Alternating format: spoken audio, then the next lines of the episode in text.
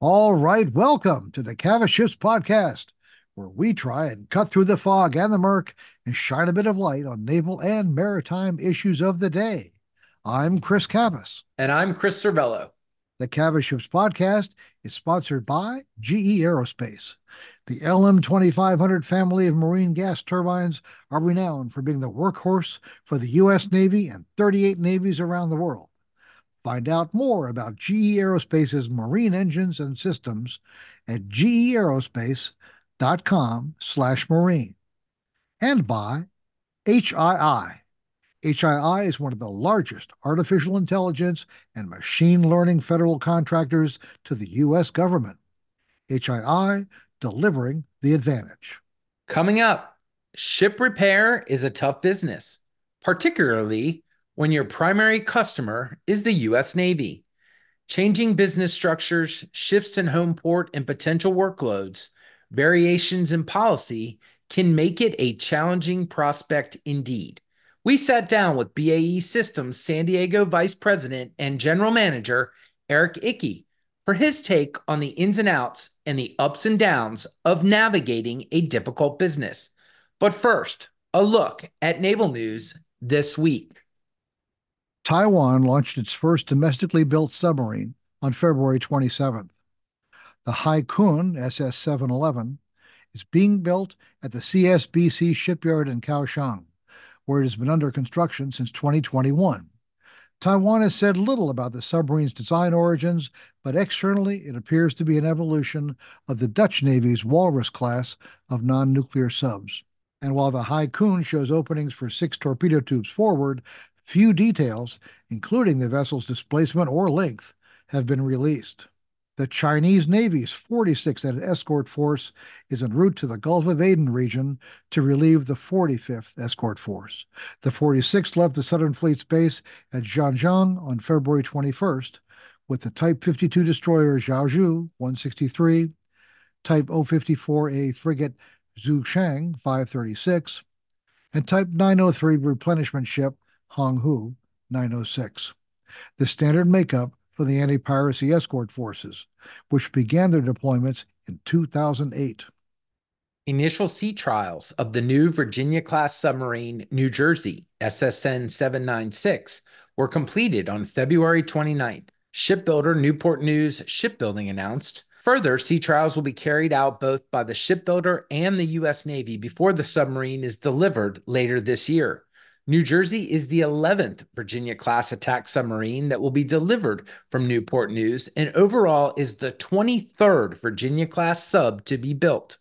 A few days earlier, on February 23rd, Newport News received a $1.173 billion contract modification from the U.S. Navy to complete refit and restoration work on the Los Angeles class submarine USS Boise SSN 764, which has been out of service since 2016.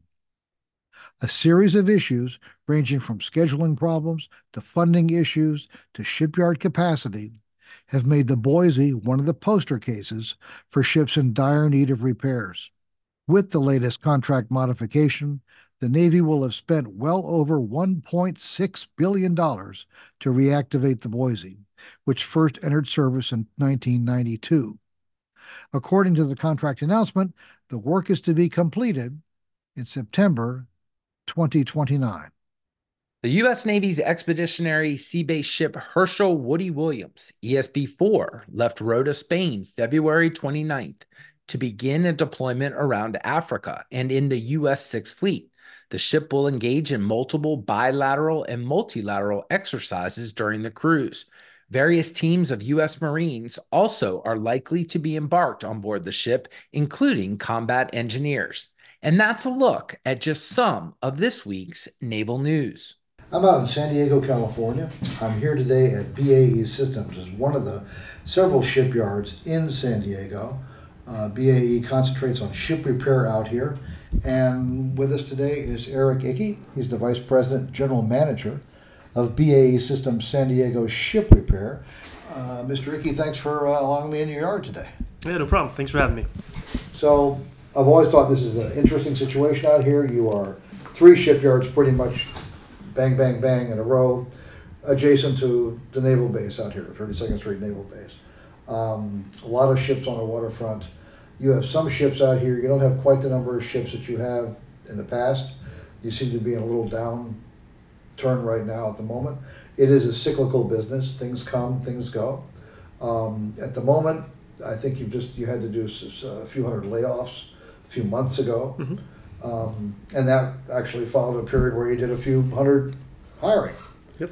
Um, so it is it's not not maybe bust or boom, but it's cyclical. You have you have sine waves. They go up, they go down, and you're trying to manage your workforce. You have to manage your facilities. The Navy is also trying to manage the maintenance on its ships and get the best value for the taxpayer and not spend too much money. So there's always pressure on you to to find a cheaper way, more cost-effective way to repair their ships.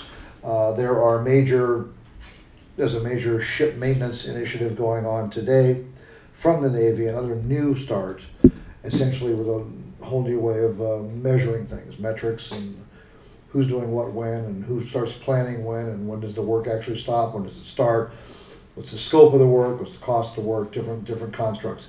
So um, within that, um, you're in the middle of all this. You know, you, and you know you, you have a lot to manage. You've got your people, your facilities. You have a customer that's very demanding. You have the ships themselves, and I know I know that you appreciate the importance of their ships and getting them out there and making them work. Absolutely. So, just from from from your perch here on the waterfront, uh, what what does it look like to you these days? Uh, so definitely uh, lower volume these days, and especially in 2024. Um, when I first started with BAE Systems in 2020, um, right in the peak of COVID, uh, we had uh, well over 12 to 15 ships uh, in some sort of or some stage of their maintenance cycle here at BAE Systems, either over at the Navy base on 32nd Street or over on North Island. Uh, today, that number is, is a little bit less. Uh, we currently have three ships here at our facility um, and two ships over on the Navy base right now. One of those ships, I know the John P. Murtha LPD Yep. uh, is here. You've got two LCSs. Who are they? Yeah, we have the USS Charleston, which is in our uh, our large dock right now, and the USS Oakland just arrived last week and will be going into the dock as soon as Charleston departs. And who are the who are the two ships in the yards? So the USS Essex, a large deck amphibious uh, carrier, and then we have uh, the USS Mustin that we're trying to wrap up right now. So it's in the, the final days of its contract, trying to close that project down. That's always kind of an interesting thing. You can't you can't tell just by looking at the yard who's doing what. You and GD NASSCO, your next door neighbors here, I know, uh, are still working on ships, but the ships themselves are in the naval base. So just because they're not here doesn't mean you're not doing them. You've got five ships in. You're working on five ships. Um, what's your what's your workforce right now?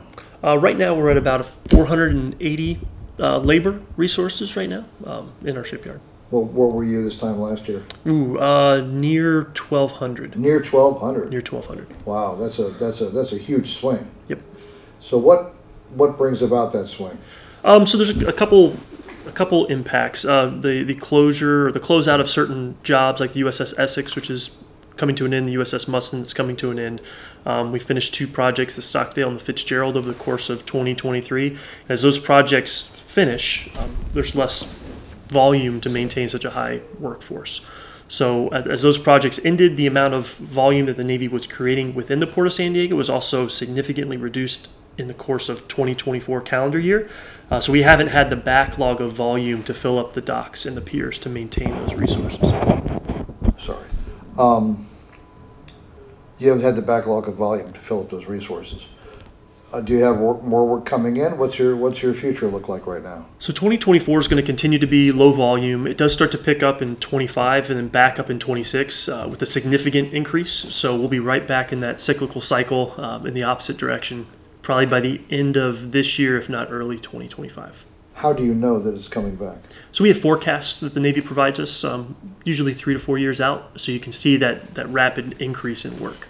Who in the Navy does that? Uh, I'm not sure which uh, group within the Navy does, but they provide annual sort of maintenance plans that uh, across all the major port areas, Norfolk, San Diego, Jacksonville, um, that allows us to forecast what ships will be in cycle for maintenance. Uh, and then we anticipate and develop our proposal efforts to shape uh, what jobs or what ships will be in port at certain periods of time. But, so the, the, the Navy puts these jobs out for bid.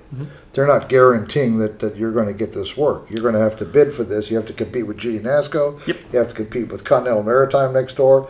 You have to compete with Vigor, uh, up and down, up the coast. Um, there's really no guarantee for this. How do you know this work is gonna come to you? Yeah, no guarantee that um, that we win it, um, but we do know the ships are scheduled to be uh, in a maintenance cycle.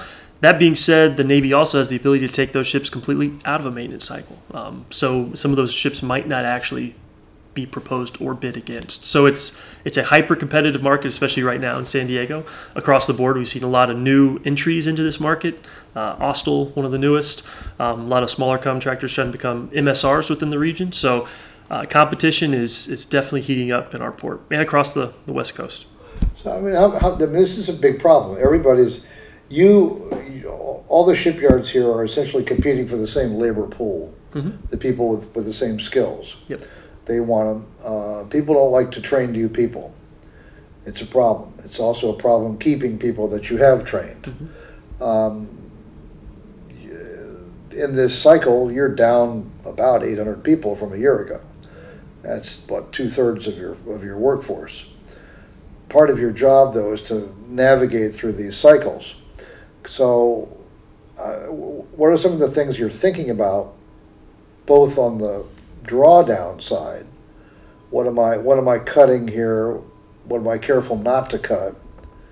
And then when you have an uptick, uptick again, how are you managing that? What do you have to hire first? What do you have to reinstate first?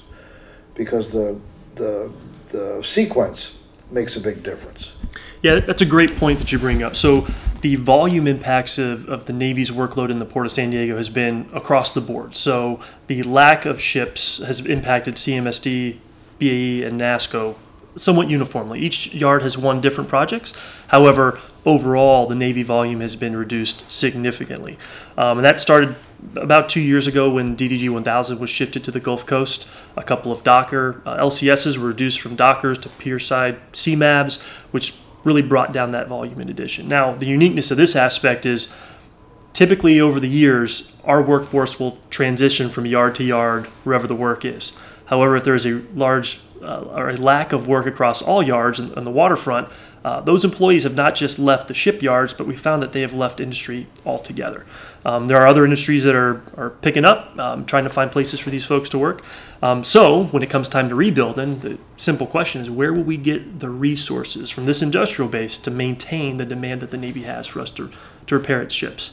Um, we are looking at all types of different solutions. Um, this is kind of one of those positions for us where we're trying to navigate what's next for our business. Um, that transition from a cost plus into a fixed price world has has forced us, the ship repair shipyards, to really evaluate our business and our approach to managing those up and down cycles um, to maintain, you know, profitability, to maintain a safe work environment. Because what we often find, especially during COVID, which was magnified even more, bringing in a green workforce presents a lot of risks for the employees who aren't familiar with these types of work environments, um, as well as those who work beside them. So, huge challenges that we're about to face again uh, into into early 25 and 26, 27 as we ramp back up to support the Navy. Can you explain, you talked about cost plus contracts. So these, these are terms that are batted around all the time. And of course, everyone who hears this knows exactly what they mean. Actually, they don't. So for those people who know about, about ship repair, know about contracts, but, but- but really don't understand the thread of what's going on here, when the Navy talks about, we gotta have this, actually Congress talks about it just as well. What's the difference? What, what's the impact for you as a manager, who, by the way, your, your job is to make money. You, you have to show a profit here. If you don't show a profit, BAE is not gonna be terribly interested in maintaining this yard. So, and the Navy's trying to control those profits. But how does that work? What, what do those terms mean? How does that play out as the contract, as the work on a ship plays out? So, so cost plus um, in the repair world has, has been around for quite a while. Um, I started my career um, in 2008 when I uh, graduated from Merchant Marine Academy, um, and the repair side of the business was in the middle of its cost plus era. I started new construction in a fixed price environment where just as listed. The, a, a customer comes to you, says, We're going to build or we want to purchase this ship for this many dollars, and that's how many dollars you have to figure it out. Um, for ship repair, what does that mean? Um, in the past, when you agree to a cost plus contract, there's a fixed sort of profit line. You will make X percent for every hour you spend. Um, on the fixed price side, we settle contracts out of dollar value. You get paid $100 million to fix this ship by these dates. If it costs you $140 million, well, that's your problem. If it costs you less, well, then that's your benefit, right? So we, as ship repairers, have to figure out how to be efficient uh, at our work in order to be on the, the right side of that equation.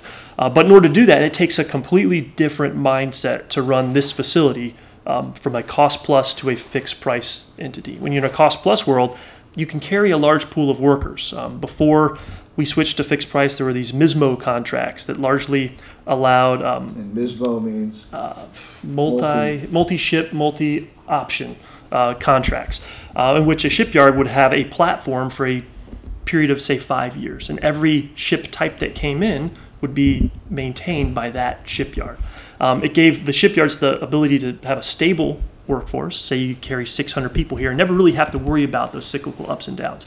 In fixed price, if you maintain a workforce without the volume, uh, your ability to make money goes away really fast. So, um, in the fixed price world, we have to be uh, very aggressive when it comes to being efficient as far as executing the work. Uh, but then you also got to be very thoughtful as far as what are the impacts of every decision you make on the bottom dollar of running this facility, which is no small feat in its own right. I think one of the problems with fixed price is it doesn't recognize emergent work. Emergent work meaning once you get into a job, and just about anybody who's had any work done on their house, their home, their apartment, whatever, their car, knows that once you start getting under the hood, pulling things out, things are often not, not as good as they used to be. Uh, you might, you might find the wall is corroded, the floor is corroded, the, the outlets need replacement. That wasn't in the original contract. Now that you've pulled everything apart, you realize that. Um, but there's, but there's a lack of flexibility in dealing with that. Yep. Uh, how does that working these days between you and the customer, the Navy, their primary customer is the Navy? Um, in, in, in adjudicating that, they know this too, by the way. They, they're, they're perfectly aware that when the ship comes in the yard, there's gonna be emergent work.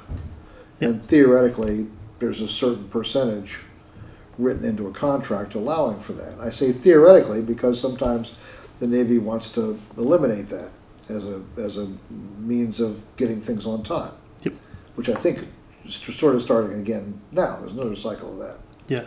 How does, how, how does that relationship work between you and the customer? Yeah, in a cost plus environment, managing change is easier in a lot of ways, right? You have the resources on hand generally to absorb the change, um, the alignment of ships, and and uh, you know you have a steady workflow of, of ships coming in, so you don't have to necessarily plan for one dock to be empty to compete for another one. So, in that mindset, you have the ability to manage change a lot smoother, a lot less hiccups. In the fixed price world, it's a lot different, right? Um, there's a specific allocation of cost. Uh, when that cost grows, every piece has to be negotiated. So the process in which change is introduced, negotiated, settled, and then incorporated in the schedule could take days, weeks, months, based off the size and the significance of that change. Um, and then in the event that it goes beyond the requirements of the contract, say from a time perspective, um, you could be looking at extensions that could um, encumber your facility and your ability to be competitive to bid the next job. Um, and in the Port of San Diego, we've largely been a Navy port. Um, but given the volume constraints, we're now looking at other customers, like commercial customers, um, military sea lift command, um, international customers, to try to fill those voids to keep our docks and our piers full. Um, so the element of injecting change into a project, while we're required to by contract, uh, upwards of 20% of the, the overall value of the contract without triggering any extensions. Um, there's also a challenge of us managing the entire portfolio across our docks and piers to make sure that we, we keep the facility full. Switching gears a little bit, um, your physical plant here, your infrastructure. Everybody's co- everybody, you, everywhere you go, people are constantly renewing their facilities, improving their facilities, making environmental improvements. Mm-hmm. There are federal and state regulations that, that require this, and then there's business that also wants to tell you to do certain things. Can you just talk about that for a while? I mean, so, so some of the changes that have been going on in the yard, just about every yard you go to, if you haven't been there for three, four years, there's something new. So what is new out here? What's going on? Yeah, so a lot a lot has happened uh, over the course of the past decade in this yard, even before I arrived. Obviously, uh, we did. Uh, in 2017, we uh, we contracted and brought in a new dock, the Pride of California. I believe it's one of the largest dry docks in the West Coast. Floating dry dock. Floating dry dock, yeah. So that was a big uh, a big investment for our company. Um, we've also, given the fact that we're in California, we've uh, we spent a lot of focus on electrification throughout our facility. So our Pier Four was electrified, brand new crane, all electric, no more gas. Our diesel powered engines that obviously put off uh, emissions and stuff like that.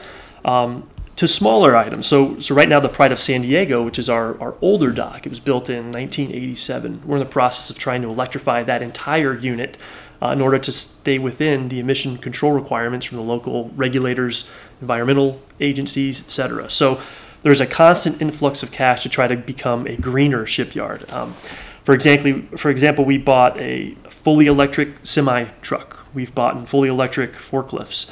Uh, we are in the process of procuring two electrified security boats. Um, now that the technology is entering the market, uh, those we'll take delivery on those later on this summer. But it gets away every diesel engine that we can out of this facility um, in order for us to meet those goals, and also for our, our overall goals to become a net zero facility um, in the very near future. So that's from an environmental sort of California vision like that's where a lot of our money is is going. But in addition to that there's just the basic cost of operating our, our facility. Weld machines tooling etc uh, recently purchased a, a brand new water jet table um, new burn tables to cut out certain components. Um, all of that type of stuff goes into us maintaining and upgrading our facility um, as time goes on. Um, what's your what you must have a five year plan or something looking out. What is what's going to happen out here in five years uh, so, so quite a bit. Uh, you are in the process of building a, a brand new on-site tent. Uh, the goal there is to keep you know material off the road because land is a, uh, a premium here on the waterfront. We're a 12-acre facility, and there's no way to grow north, south, east, or west. Our current warehouse is uh, currently located down in Chula Vista, but if we can keep trucks off the road and keep emissions down, we'll be building a tent here to try to help support that. Um, big picture for the, the next five years, um, we have the electrification projects going on. We have some pier and dock upgrades that we need to do as far as uh, the footings and stuff that go into the water down into the into land below the, the tide region. So th- there's a lot of different investments that are going on. You probably won't see a lot of it to the naked eye, but it's constantly going into tunes of millions of dollars annually. Are, are you worried about global warming? I know up and down the coast here, I mean, I've, I've been a few places up and down the coast where seawalls are being rebuilt, a lot of things are being relocated as the oceans rise. Are you doing anything about that now, or is that still off to the future?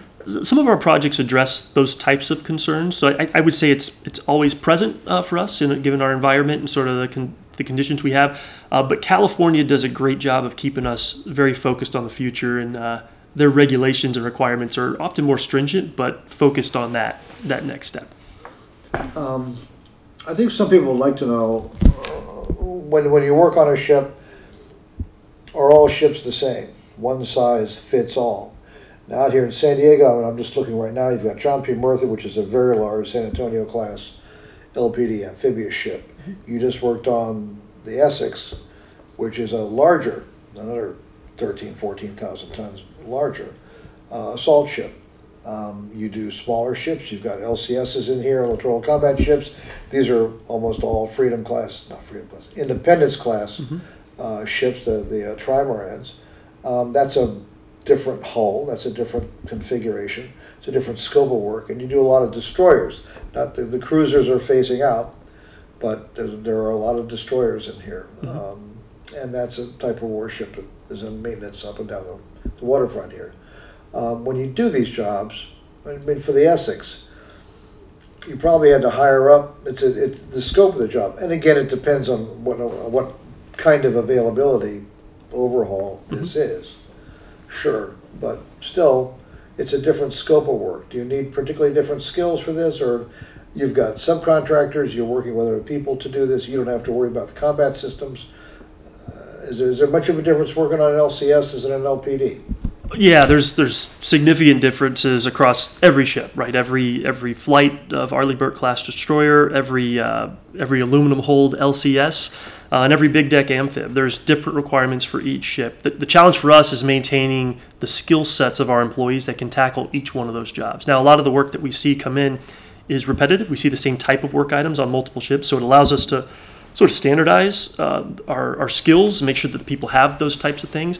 But one of the big challenges we have as we try to expand our market and go into commercial and military sealift command is uh, getting our predominantly Navy focused employees to learn ABS class rules, right? Uh, different classification societies, so that ABS, American Bureau of Shipping. yeah, sorry, American Bureau of Shipping. Um, so we are constantly trying to balance that dynamic um, of maintaining the skill set, but also as we look to you know explore new markets, like what do we need to learn to be able to compete, provide a quality product to those customers?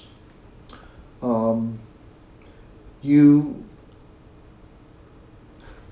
there's there, there's an element of cooperation between the shipyards out here. People have different scopes of work. Not everybody can handle the jobs that they that they win. Um, they subcontract. Mhm. Uh, sometimes you you're the prime. You won that contract. You need some help with it. You might go next door to GD NASSCO say we're going to hire you to do this. The opposite may happen from them. Um, is anything going on in, in that, that area today? I mean, what what are some recent examples of that? Yeah, so I, I think uh, in the MISMO days, as I mentioned before, uh, sharing of resources was much more um, frequent. Um, the GD NASSCOs, the CMSDs, and the, the BAEs would combine efforts a lot for specific work items, and those, those items would transition from ship to ship. Once the Navy transitioned to fixed price, um, there was definitely a separation of the three major shipyards as far as okay, what are we going to do, and how do we maintain our ability to do it. Um, since then, over the course of the past three years, uh, that's changed a little bit. So, uh, in the next couple months, we're actually going to be uh, working a lot closer with our peers uh, to the north and the south uh, with a couple different ships. So, the, the USS Chung Hoon, uh, the, the one of the newest AMOD 2.0 upgrades that are going to be done is actually going to be Destroyer. It's a, an Arleigh Burke class destroyer. Yeah, it's going to be at NASSCO, um, but both CMSD and BAE are going to be subcontractors to Continental Maritime. Continental Maritime will be subcontractors to GD NASSCO uh, for the first time in a very long time as uh, the the Navy is looking for us to try to learn the AMOD 2.0 upgrades as a group. Um, so they've uh, they've developed this strategy that's going to allow us to work closer together in that environment, specifically on Chung Hoon on the west coast, and I believe the, the Williams James E. Williams. James E. Williams on the East Coast. So you're going to see a lot more of that uh, competitor participation. Uh, in addition to that, um, the the USS Momsen, which is a Arleigh Burke class destroyer, is going to be doing a DMP upgrade, primed out to CMSD, but it will actually be done in our uh, dry dock here at the Depot Pride Center. modernization period, I think is. Yep. Um, so we're going to be working as a sub on a ship in our own shipyard for the first time in a long time. So Working as a sub. So who is, who has the prime on that? this Continental Maritime is the prime. Uh, But, but, but they don't have a dry dock. They do not have a dry dock. The ship was originally supposed to be done in the, the graving dock over in the naval base, Right. uh, but now it has been transitioned into our facility. And we will be supporting some of those work items um, in a supporting role um, and then letting CMSD execute the, the as a prime. Okay. All right, before we go, I want to go back to the workforce. Again, you know, you've done some drawdowns. Um, you're about a third or so, roughly speaking, of where you were a year ago. But it looks looks like you're about at the core workforce right now. These these are people you want to retain to retain your ability to work in the future. They, you want them to be adaptable. Um, what, what what are the challenges in that? So, so our workforce has been uh, extremely resilient. Um, I would say, from a cultural standpoint, despite the challenges, um, we've seen a significant improvement in our safety performance across the board. Um, we've seen incident rates that were, um, you know, during the COVID years, 65 injuries a year, as and then last year, you know, we saw 21, a major reduction. So the focus is there. Our team is is hyper focused, uh, more so than I've seen in, in my time here, which is I'm extremely proud of. Um, they're maintaining all the skills and requirements. We're turning ships out at a faster pace. We're addressing significant change across the board on every project we have, we're meeting the requirements and the dates that the Navy needs us to based off the demands they need. Um, in multiple cases, we're taking on additional work that was unsuccessful by some outside resources, uh, and we're taking it head on and we're, we're executing on behalf of the Navy um, at, at, rates faster than we've seen before. So the workforce has been phenomenal through all of this. Um, it is my job to figure out how to make sure that we keep them uh, gainfully employed, uh, happy, and, and successful moving forward.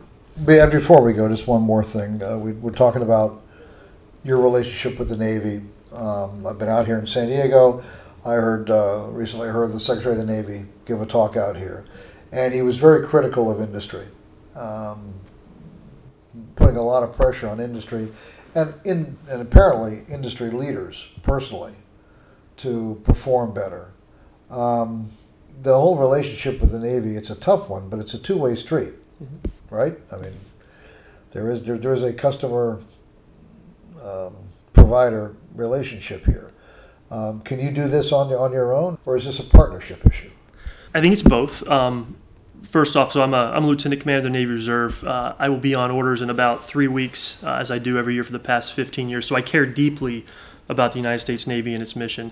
Um, in regards to it takes two to get this thing right, I, I have seen the commercial side of the business respond to the transition to fixed price much more quickly than I've seen the government, the United States Navy, as far as managing through all of the challenges that come with executing a multi-million dollar avail in, in a very complex sort of environment.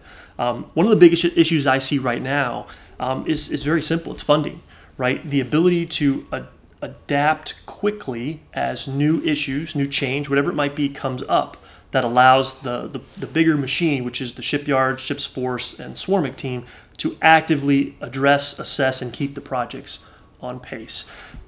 We, as the shipyards, have to do that. We have to do it efficiently in order to maintain our ability to, to be profitable, et cetera, et cetera. Um, in some cases, I see the funding constraints as a real issue. Uh, you can even tie that to the continuing resolution back with Congress and the ability to not get a budget passed um, as far as creating the funds for these ship execution teams to actually go out and maintain the fast pace needed to, to execute this work. Um, I do believe both teams are working hard to try to do that the best way they can, but there are clear constraints on both sides limiting the ability to do this on time every time.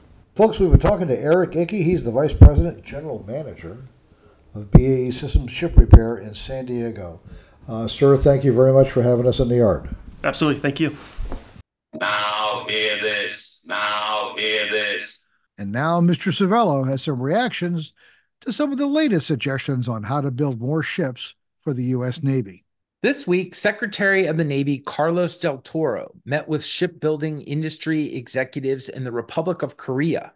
According to press reports, discussions were very productive and centered on attracting Korean investment in integrated commercial and naval shipbuilding facilities in the United States.